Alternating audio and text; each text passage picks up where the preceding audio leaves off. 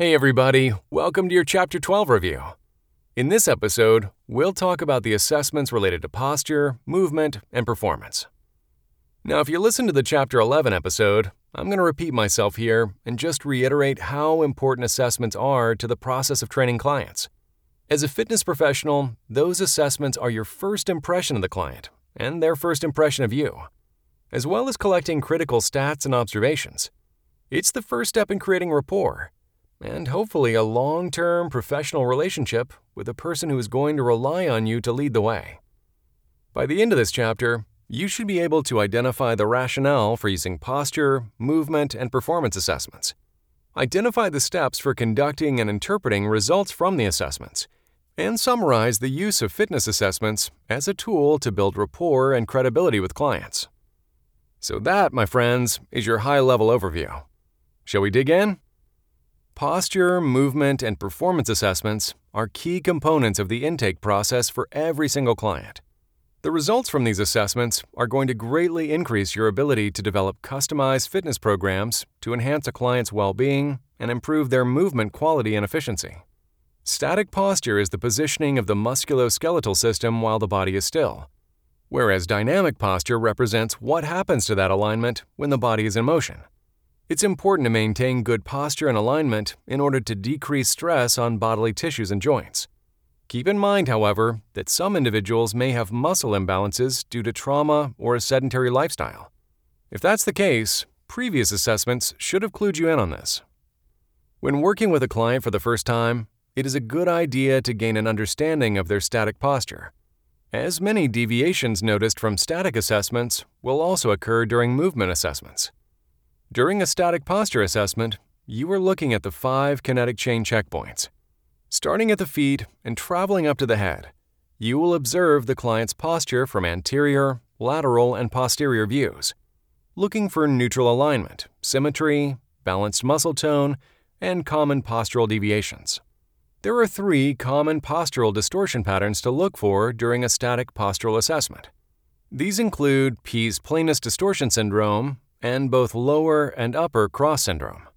Pes planus distortion syndrome is characterized by flat feet, knee valgus, and adducted and internally rotated hips.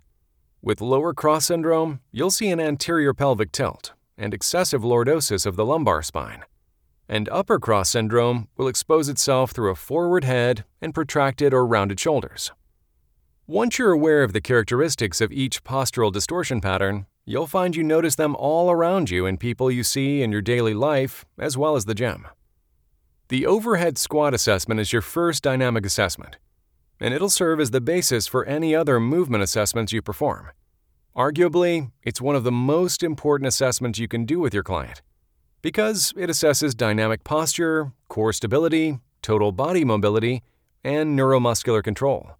It should further reinforce the observations made during the static postural assessment and give way to any further insights about the client's movement quality by exposing any muscle imbalances or movement impairment patterns that could increase injury risk and or decrease performance. From the anterior view, look for feet turning out or knees caving in. From the lateral view, look for low back arching, excessive forward lean of the torso, or arms falling forward. Recognizing these potential movement impairments will be essential to designing client centric programming as well as providing a point of reference to track progress in clients' movement capabilities over time.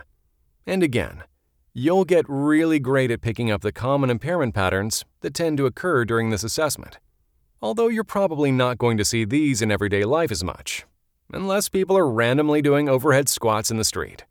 Either way, as a fitness pro, you'll use this assessment to determine which muscles may need additional stretching and which muscles may need additional strengthening to improve and correct muscle imbalances and less than ideal movement patterns.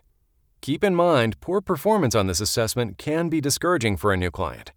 So remember to always keep a positive approach when explaining to them the benefits of correcting the issues you found. Next up, the single leg squat assessment should be used for clients that did well with the overhead squat assessment or if you feel that single leg exercises are something you might consider using in their programming.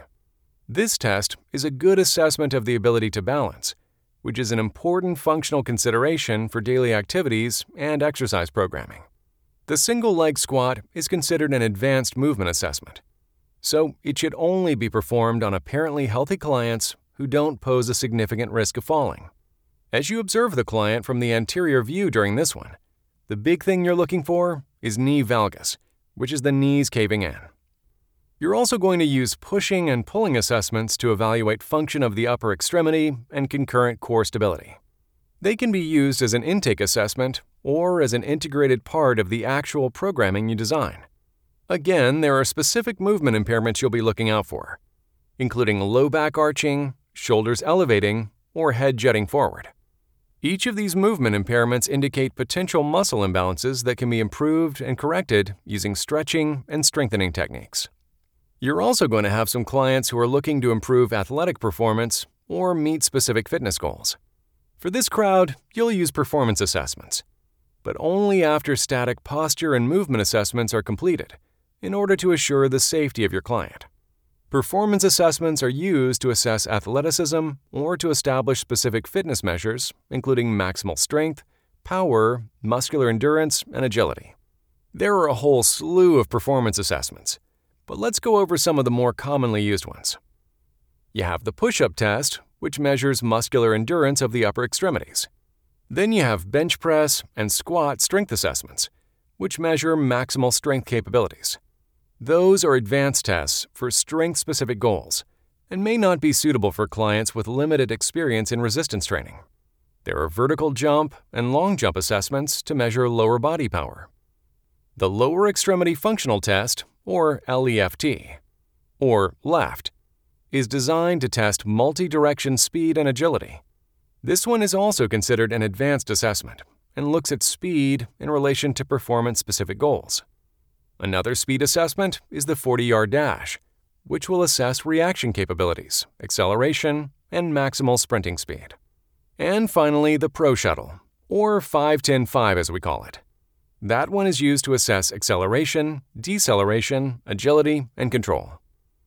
Not all of these will be the right assessment choice for every client.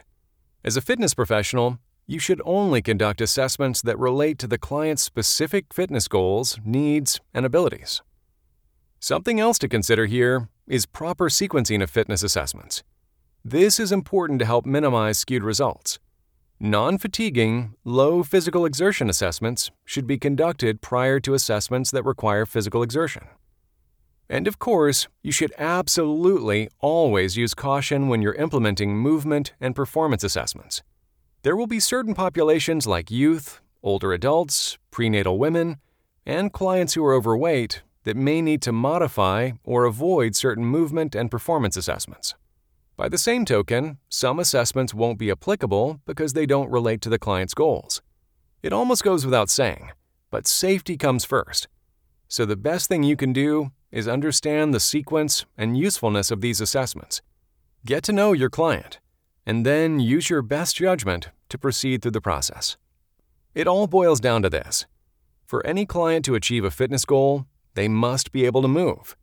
So, posture, movement, and performance assessments are key components of the intake process. As I said in the beginning, it's extremely important to establish those baselines for your clients. These findings can be used to measure and track progress, as well as help you develop an exercise program perfectly tailored to each individual's health, fitness, and performance goals. And remember that your interpretation of assessment results is just as important as the sequence and type of movements you choose. By understanding the rationale behind each kind of assessment, you'll have a real advantage in how you work with and for your clients. And that's kind of the key, right? You're working on behalf of your clients. The purpose of your results is to establish your client's baseline so you can get them where they want to go. Think about how you can use the posture, movement, and performance assessment process as a tool to also build rapport and credibility with your client. On the note of credibility, I'll close things out by telling you a little secret. One of the biggest pieces of feedback we hear from clients, and one challenge they have, is that sometimes they feel their trainers don't reassess them often enough. They might be good with an initial assessment, but things change over time, and it's critical for you to check in periodically to see if what you're doing is actually working. or if you need to make modifications to the program. The added value is if the client is on track, achieving results and moving in the direction of their goals, then that just highlights your value and helps validate they've made a good decision by working with you. And with that, I'll leave you to your studying. Be well and keep up the great work.